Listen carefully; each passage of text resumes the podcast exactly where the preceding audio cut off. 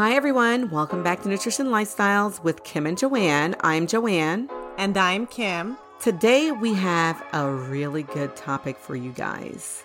So, on the podcast today, we have Marquisele Mercedes, or Mikey as he prefers to be called, who is a doctoral student and writer from the Bronx, New York, and who is currently based in Providence, Rhode Island.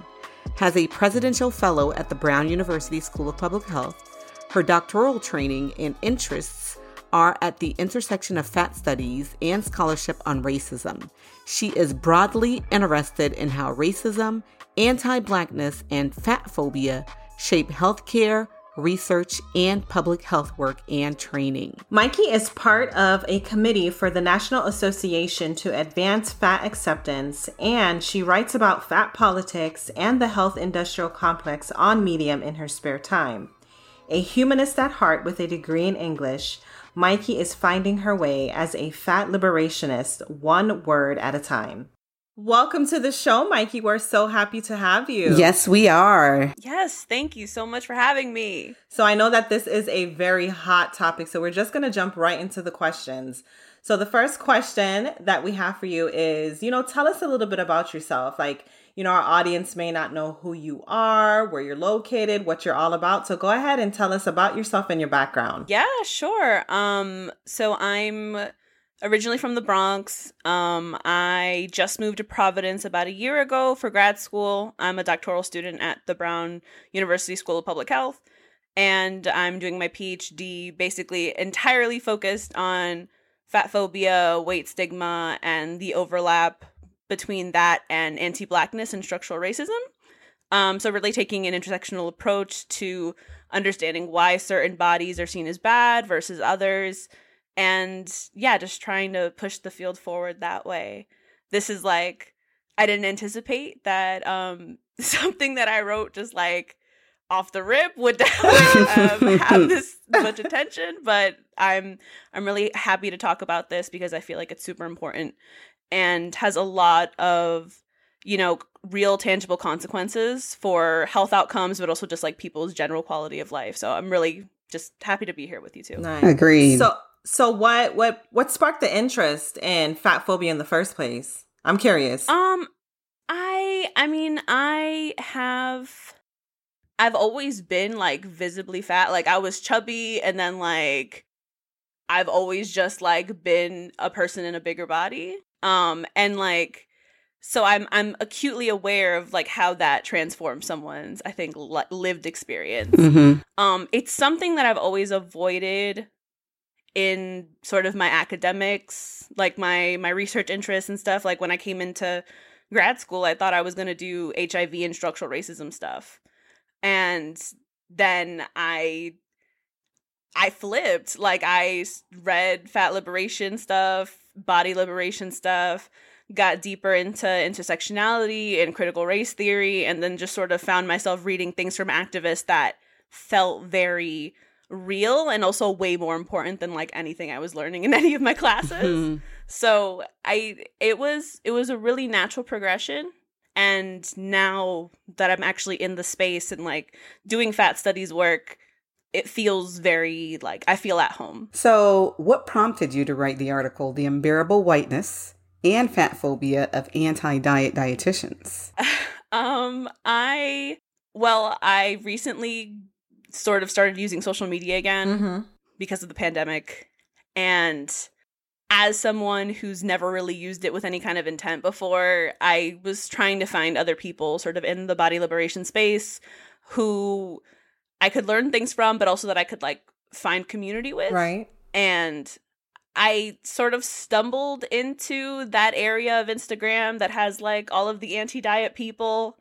Um it wasn't with any sort of like intention. It's like the stuff that shows up on your explore page mm-hmm. or like when you're on Facebook and you're just sort of scrolling and ads come up that seem like they're supposed to be for you but they're not really. A lot of weight loss stuff, a lot of like do this thing and lose 10 pounds off your waist, whatever, like instantly, like a lot of stuff like that. Um, but the most shocking stuff was definitely seeing people who were using body positive, body liberation rhetoric to further things that were definitely not that at all in principle. Mm. Um and that got me really mad. So I I wrote I started writing something and then there was the whole thing that I mentioned in the first part of my essay where as someone who I'm in a health at every size Facebook group um, with had an interaction with a very popular anti-diet dietitian and it was a really negative interaction and I was just like, well, this is what I needed to sort of like crystallize all these thoughts together into something cohesive that people can read. And then I posted it and somehow it it went far. it went it went real far. way farther than I was expecting. Because everybody else has been thinking it and they just have not said it. That's what it is. I think it's really hard to to pinpoint why certain things make us feel gross when we see them. Um and like that was part of the reason why I sort of got stuck writing that essay in the first place because I knew that the stuff I was seeing was messed up, but I I couldn't vocalize why. Mhm. And so seeing someone I think be so like openly hostile Mm, to wow. the concept of accountability and responsibility and harm that they may have committed or they may have been a part of um that really just that sort of got my brain moving. I was like okay like now now i know what what this is. Like this is a form of violence. Oh snap. All right. Time to write about that. Um yeah. So, you know, I'm glad that you said that, Mikey, because, you know, I had to, you know, I had to read your article a few times well. And I was just very appalled at the fact that, oh, we don't have the problem. You have the problem. So you go fix the problem type of mentality. And I was like, let, let me read that. Is, is that really what's going on? Mhm. So, you know, I wanted to, you know, ask you a question. So, I've realized, especially since this body positivity movement has started, and, you know, it started as a safe space to help people that live in a bigger body really love and accept themselves. But I feel like for people of color, that the finish line has, it's constantly being moved. You can never attain. So, would you say that that's what's going on with the white versus black or the uh, brown versus non-brown, you know, body positivity movement? Is that what you you see is happening? Honestly like that's all i see happening Mhm. at least in the mainstream. Like i've been really really happy at the recent success of stephanie Yeboah, who like is just a very just amazing fat black woman who i i just i've loved to see her blossom this year. It's the only good thing that's happened so far. Um but besides those very few notable people that defy the the acceptable fat the acceptable the acceptable unacceptable body um there aren't that many people who who i think can reach that different kind of finish line that is set for them because by virtue of their race or their size and absolutely a combination of those two things um i think that the standards have always been different for black and brown bodies Mhm. period um black and brown people especially when they are fat black black and brown people have always been used as synonymous with immorality Yeah. and grossness and unholiness and those are just facts that I think are completely unparsable from what we're talking about right now. And I just I don't see a I don't see a contemporary body positivity movement that involves both very conventionally small small-ish fat people that are white along with bigger blacker fat people that that actually serves all those people equally and i don't think it sh- at first i don't think that can exist and i don't think it should because i don't think that smaller white people need to be served by that movement so like it's i just the finish line is different and there's also all this stuff from having us move in the first place Mhm. Go ahead and define for us what is the acceptable unacceptable body? What what is that? What does that look like? the acceptable unacceptable body i think is the body that we all see in like body positive campaigns like have you seen like the Aerie marketing stuff. Like, you know, you have the girl who's white and a size 10 or 12 and she's sort of an hourglass, but there's not that much extra there. And she's and she's acceptable to look at. She's palatable. She's the girl that you can caption that picture with like, "Oh, real women have curves." Okay. And it's like no one will tell you different because that looks like a real woman, right? Well, that's because she's a few pounds heavier than the very thin, unachievable ideal that has been pushed on us by a broader culture. Um, and she's about as fat as we can deal with someone getting without feeling uncomfortable. So yeah, that that's usually what I think of as like the acceptable unacceptable body. Gotcha. So recently, I was listening to um, on Instagram the journalist Danielle Young. I don't know if you've heard of her. So I was listening to something that she was um, a live that she was doing, mm-hmm. and she made this quote that resonated with me. And she said that the narrative that is often spoken is that we, black folks, what we do is ghetto until proven white people like it. So I'm going further ahead of that and say that throughout history, what we do, how we look, how we cook, you know, it's all been hated on, right? Until white people like right. it. And then it's all the rage and, you know, it's marketed for people to follow it and, you know, do it and it becomes a thing. So what do you think about that, especially when it comes to the body positivity movement? Absolutely. I I always I feel like I'm a broken record because I always tell people to read Fearing the Black Body from Sabrina Strings because that whole hourglass like full figured woman ideal that we like the coke bottle like we, that we think of that that shape became ideal after it was seen on black women mm-hmm. and how different it was from white women's bodies and then but mind you their their bodies were being admired. Their bodies were admired as some of the most beautifully shaped like of the world. And she details this um in her book which is fantastic. And i think that anybody who's thinking about like fatness or just stigma in general and blackness needs to read it ASAP um if they haven't already.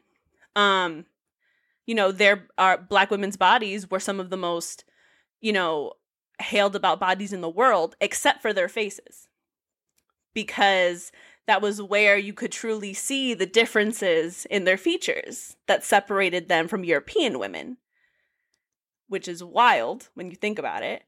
Um literally sort of like this metaphorical moral beheading of a person that really separates them from their humanity taking literally taking off their head from the positive consideration of their being. Wow um and so i think you know black women initially with their shape they they popularized the hourglass shape and then women white women who had that shape were praised in like in succession to that initial praise mm-hmm.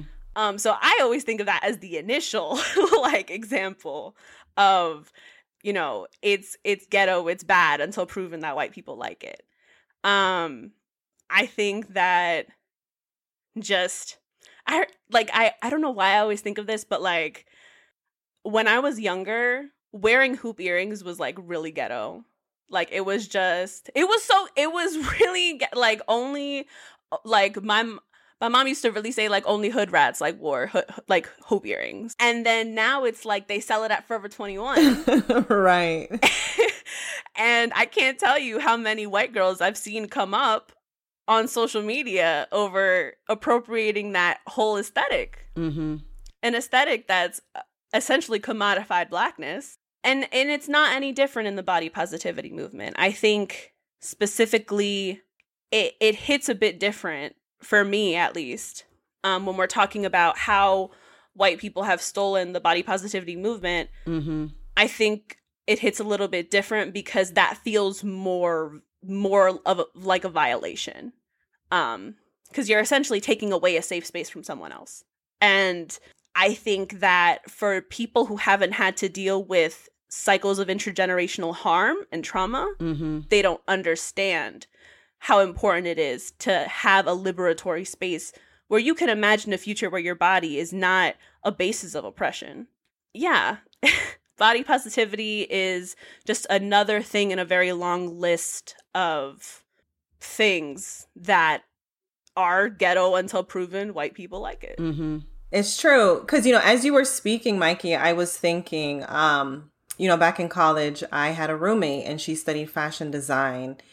And, you know, she would always tell me about Marilyn Monroe and how she was, and she, she's black, mind you, my roommate, well, at the time, and how Marilyn Monroe during her time was just so different from the physique of other women and uh, basically defined the acceptable, unacceptable, bigger white woman body. And I'm just thinking to myself, like, wow, you know, if you would, as you said, metaphorically decapitate Marilyn Monroe's head and put a black woman on it. Like, oh my gosh, fair, fair everywhere. Right. But because she had that European physique with her nose and her bone structure, uh, it was it was deemed acceptable. You know, she was the mistress of JFK. That's another story for another time. And it was all popularized. but you know, I wanted to bring out this point. What I fear is happening because you know, as dietitians, we're we're all about health and nutrition. But what I fear is happening in the body positive body positivity movement is, you know, people are promoting, well, yeah, you know, eat that cake for breakfast, lunch, and dinner. A okay, everything's gonna be all right. You can melanated folks, you can eat what you want. But at the same time, I feel as if we as black and brown people are going to be the ones that end up with the health issues simply because of systemic racism and where your zip code is and the foods that are available to you and mm-hmm. things of that nature. What are your thoughts on that? I think that I really I really don't appreciate the oversimplification of like eat what you want when you want because I always feel like whenever someone does that and doesn't problematize it at all, right. it's a sign that they're taking ideals that one they don't understand and then trying to apply them to something that it wasn't for. Like somebody who tells me eat what you want when you want, they do it without any sense for why people are mm-hmm. restricted mm-hmm. in what they eat in the first place. Mm-hmm. Because they themselves have not educated themselves on what like the consequences are of structural oppression. Like you don't tell someone eat what you want when you want, like who does hmm. not have access to food that they would want to be eating. Because I feel like you're giving them this eat whatever you want toolkit and you're not questioning why they are restricted mm-hmm. in what they're eating in the first place. If you're going to sell a pretty package that tells people that they should accept whatever they decide they deserve, that's not okay with me. I also think that a lot of the time, you know, the things that people say, eat what you want when you want, mm-hmm. a lot of those things are like junk food in white mm. culture. Like they're like, oh, like eat that pizza, eat that cake, eat those cookies. but they're never gonna like, tell me like, oh, hey, you should definitely have like four servings of oxtail and rice and beans because right, like they're never gonna tell me that, right. So and if right? and if that equation doesn't happen, then I need you to dig deep and figure out why that is. Because right. if you're okay with me binging, also it's like really responsible to tell someone to eat whatever they want when they want because like I said, you don't know what they're going through and disordered eating is a real thing and it looks different yeah. in our communities than it yes. does in white communities. So that's right. like period point right. blank but like i know for a fact you're never gonna tell me to like have 14 empanadas mm-hmm, so mm-hmm why right. Right. is it acceptable for food that you feel is like decadent in your culture and that doesn't translate? Right. And that's a question that i feel like i have not seen people ask enough and it really bugs me out because i'm like i have not seen a single one of these anti-diet dietitians holding like i don't know like i haven't seen them holding like a whole thing fried plantains. Like i haven't seen no one do that. Have you? Because i sure i have not. And so So right. I just I, I have it because it looks suspect. Because it seems like eat what you want, what you want only works when it's applied to eating what you want out of white culture too, and I'm not okay with that. That you know, I just find it dangerous. I find it to be a dangerous generalized statement to make eat what you want when you want because it doesn't take into consideration people who are battling with diabetes, who are battling with high blood pressure, who may be one donut away from a heart attack It doesn't take into consideration those people who don't understand nutrition and don't understand health sciences and is going to see, oh, a dietitian is telling me to eat what I want when I want, so why not do it? And that's that's where my biggest problem is because I'm all for keeping your culture. I'm from the Caribbean. I'm Haitian American. I love my foods. I'm not giving my foods up, but I'm also not going to be the one to tell anyone in my family to go ahead and just eat a plate full because we could load that plate up with some rice and beans now. I'm not going to tell them to continue to eat loads of your plate of rice and beans. Yes, we're going to eat those rice and beans and we're going to tear it up, but we are not going to be having only a whole load of rice and beans on our plate, no vegetables. Right. You got to think about this stuff. And I feel like it's dangerous when those statements are made and the consideration of who is out there listening is not made. That's that's my biggest thing about it all. However, I do think that as someone who sees like the moralization of food as more dangerous than what an individual might eat at a given time, I think it's more important to sort of get away with the these foods are bad, these foods are good. That's true. Because that doesn't help anybody. No, it and doesn't. What foods are bad? I know what foods aren't going to be called bad because we've all seen which foods are good Right. and who they are palated towards. Right. And yeah, so I don't know. I just I definitely I think myself as a person Mm. who I'm like I'm in that culture too. And I see what Mhm. eating what you want when you want Mhm. might look like if it's applied to like my family, for example. And I think the parts of me that get worried about the pros- possible consequences of that, I can't take those away from how I've been trained to think about certain foods.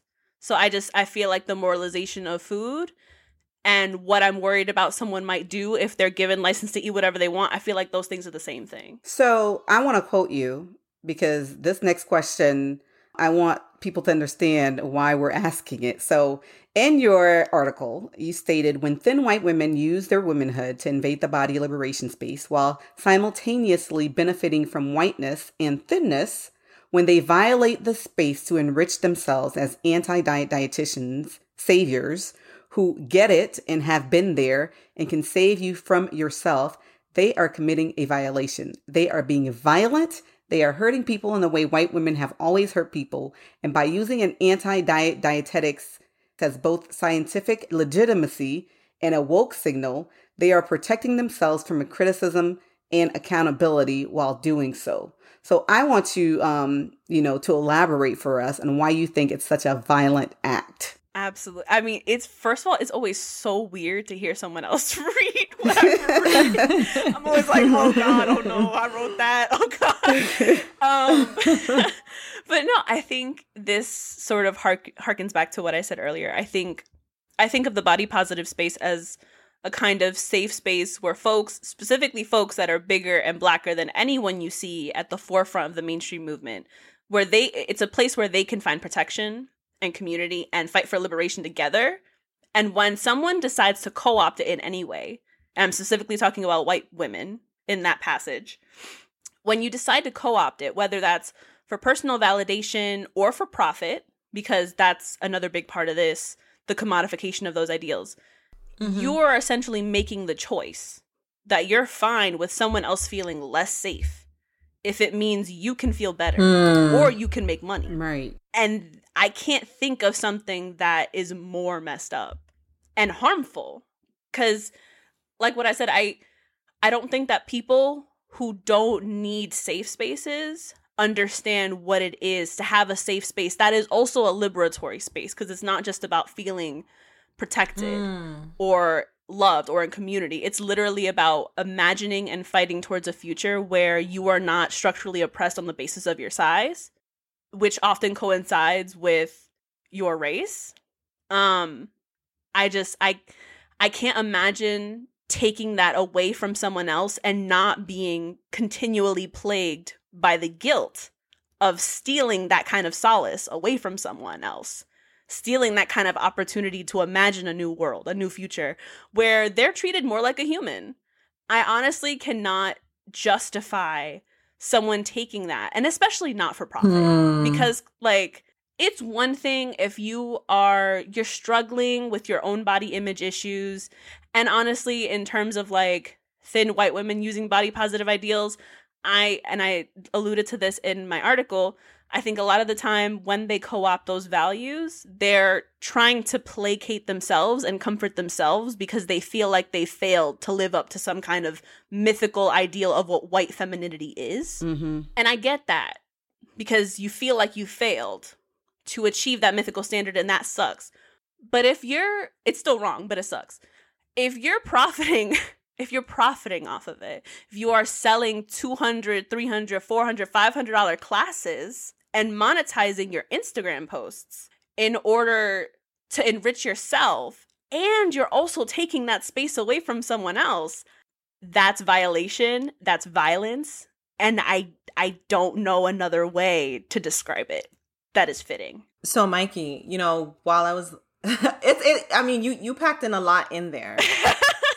you packed in a lot. I'm mean, it's like, and it's good. It's good that you packed in a lot because honestly, it's provoking thought. And you know, I wanted to ask you a question because you know we're speaking about thin, not thin white women, but white women who do not fit the standard of thinness in their societal definition of what thinness is. But what do you feel about black and brown people who are not I mean, and I'm going to use the term that you used when you started, who are not fat but are thick. I hope we all understand that definition, um, those definitions as the same. But how how do you feel about black and brown women who are doing the same exact thing? That they're monetizing it, that they're not creating a safe space for the quote unquote fat black and brown person. I think so thick is such a politically loaded term, right? Like it's subjective Mhm. as hell. Yes. Like I I know that I have been called I have been called thick and fat in the same day. Okay? Like and often Mhm. and I've also been called like curvy and fat in the same day by the same person. It's just that their sentiment towards me changed. So I think that like let's Oh. think about what does thick even mean? But if okay, so like we Right. rein it back a little bit and we're just like, okay, fine.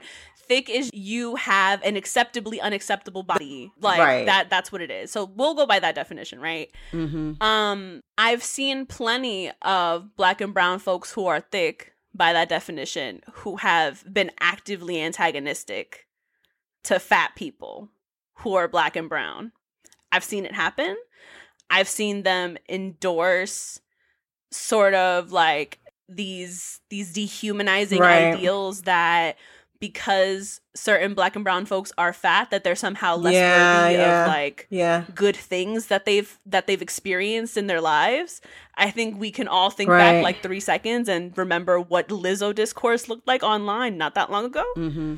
Um and how a lot of the people who were shaming her were definitely not white. So, um I like to always extend a certain kind of grace to my folks because we're struggling with a lot more than a lot of others, but also we need to check ourselves Mm-hmm. like you need to check yourself. Like if you are a black and brown person and you're thick and let's say you've never been Right. experienced to discrimination on the basis of your size Oh, yeah. because that is a that is like a very specific kind of discrimination that will look different for a black woman for instance than a white woman. If you've never experienced that, I just don't understand how you would justify breaking down someone else Mm-hmm. like from your community because you feel like they don't look right. Like I just I just don't get how you justify that. And if you do find yourself doing that, there's always time for self-reflection Mm-hmm. and there's always time to be like, "Oh, I messed up. I'm wrong. That was wrong."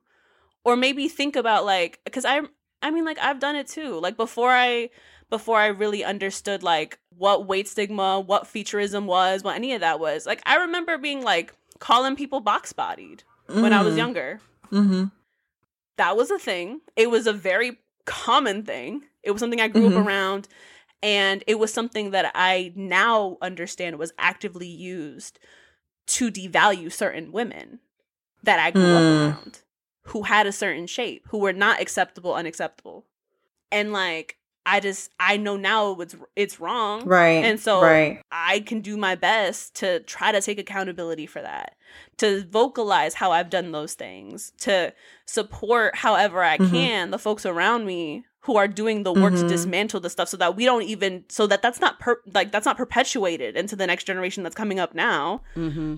And I think that people, especially black and brown people who are thick, always have the opportunity to do that. I think the problem comes in when like when they think like I don't have to do that because of XYZ. Why?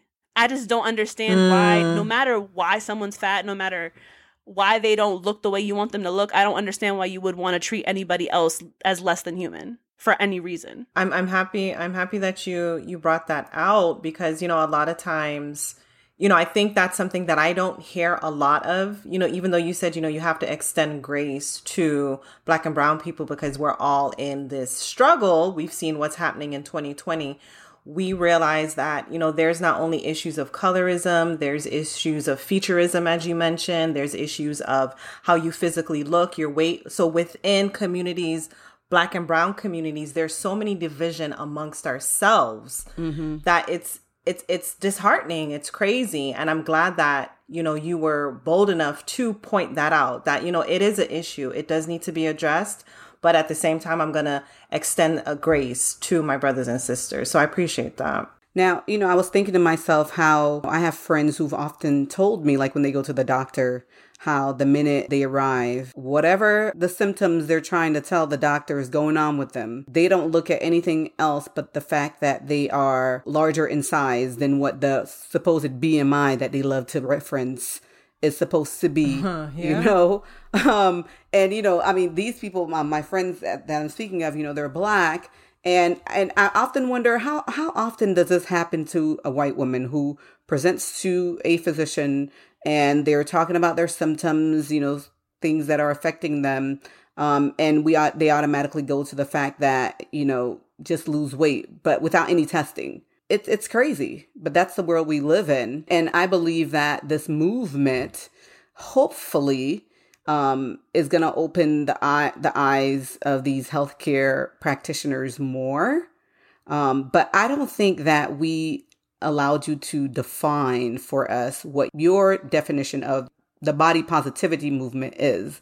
Like, how do you define it? The body positivity movement is secondary to the fat liberation movement. Wow. The project of it, it came out. That's where it came from. Like the size acceptance, fat acceptance movement, like that's where the body positivity movement came out from. And so it will always be secondary to that for me. And I think for a lot of other people too. And the fat liberation movement is the social struggle, the political project Mhm. of dismantling structural oppression of fat bodies.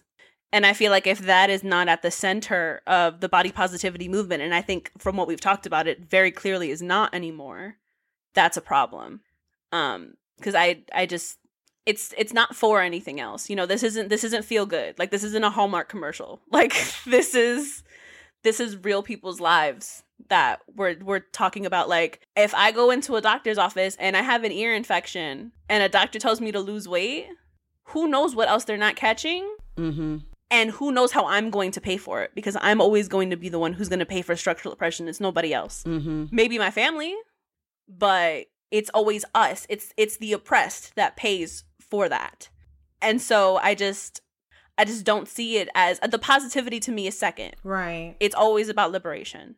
It's about fat liberation. So, you know, if dietitians, white dietitians, black dietitians, it doesn't matter. If dietitians in general and wellness influencers, if they want to become a part of the fat liberation and the body positivity movement, how can they do so? How can they do so with with understanding, with empathy, and also to, you know, bring more awareness to this? Because I know, you know, something that's going to be looked at is they're going to be like, oh, well, Kim, you know, you're talking about this, but look at your physique. Why is this important to you? How can someone do that that, you know, may look differently? Different sizes, different skin colors, different ages. How is that done? I think it all depends on how you do your work.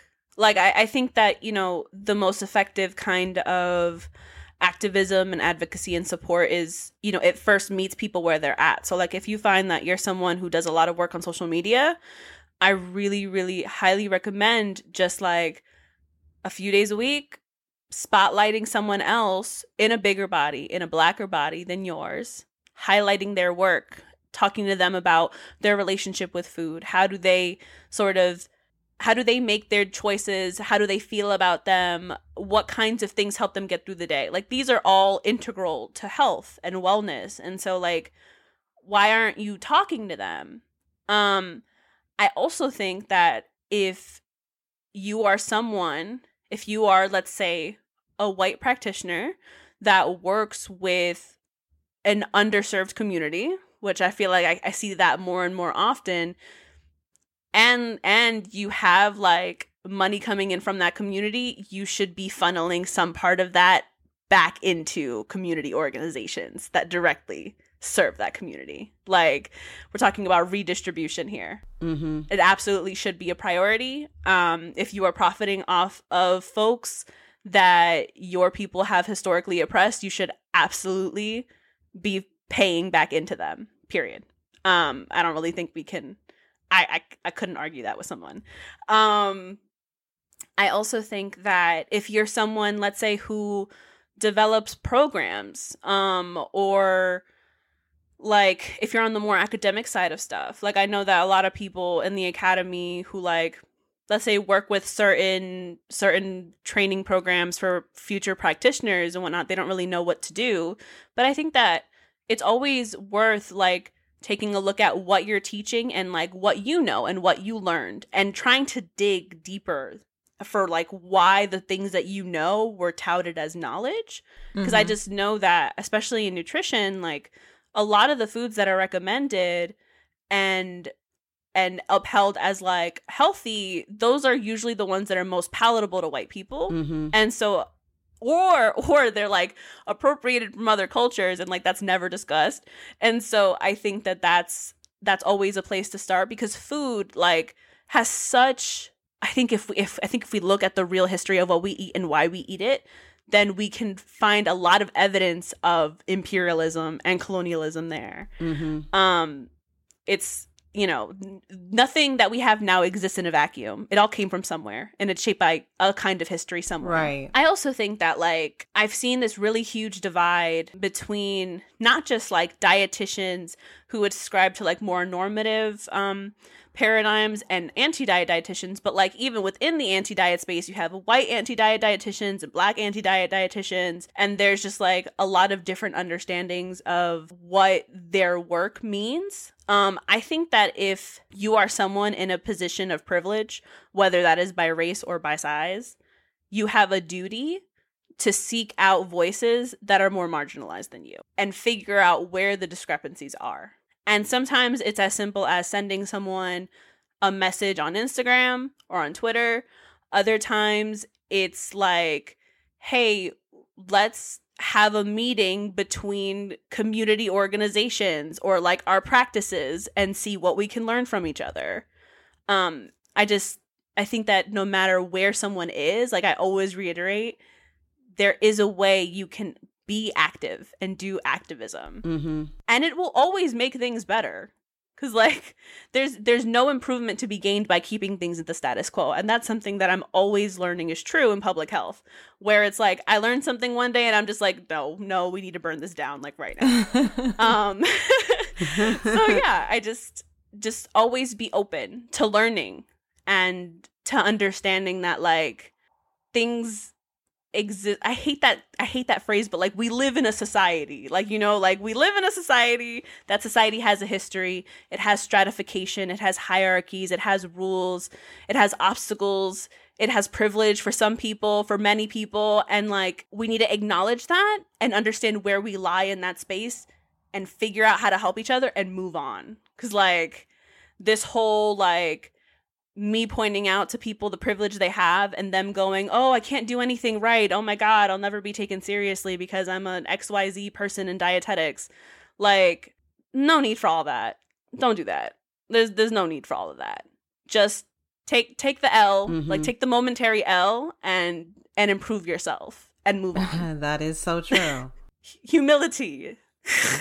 You know, I I'm so happy that we had you on here. The minute we read your article, we were like, we got to have Mikey on, and we because we we've been talking about it so much, and we were like, we got to have somebody with her knowledge and expertise on here to break it down to the people even more. And even myself, you know, I grew up in the '90s where descriptive terms um, were used often um, for people's bodies. So I myself, I'm trying to remove that kind of thinking you know, I've always been like in my practice, I never use BMI for people. I, I look at it like it's crazy. That mentality growing up in the 90s, that thinking, I had to, and I'm still actively working on that. Like how I, when I see someone, how I, how I describe them in my mind. I never say it out loud, but I, and I have to remove that, you know, thinking. And I'm so happy that we had you on here um, to give us more of an, like an expert background on the body positivity movement, the fat liberation uh, movement, so that people can just learn a little bit more about it. So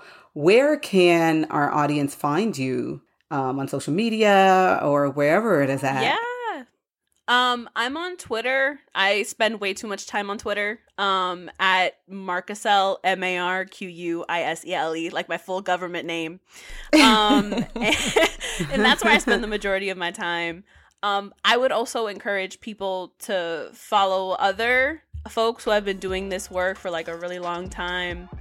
Um, you know, there's Da'Shaun Harrison. They are fantastic and they have always done really, really fantastic work. And I am so excited for their book that is coming out next year. Um, there's also people like Stephanie Yeboah. There's also folks between like the fatness and disability spaces, like Imani Barbarin. Fantastic. Um, you know, usually if you go to someone's page who's in the fat lib space, especially if they do like fat liberation and racism stuff, you'll you'll you'll find out like who's who's sort of in that network. I think because you know, it's just you find people and you stick with them and you build off of the knowledge that you're all collectively creating. Um, so I am I'm happy to you know be a resource for folks, but I also think that you know there are lots of other people who are doing really fantastic work and they should be highlighted as well. Nice. Awesome. Awesome. So, with that being said, thank you once again, Mikey, for coming on our podcast and distributing your knowledge with us. So, guys, if you're listening to this episode, we highly encourage you to share it with a friend. If you're a dietitian, please, please, please see how you can become more informed about the marginalization that people who live in bigger bodies experience. So, until next time, thank you for listening. See you guys. Bye. Bye, guys.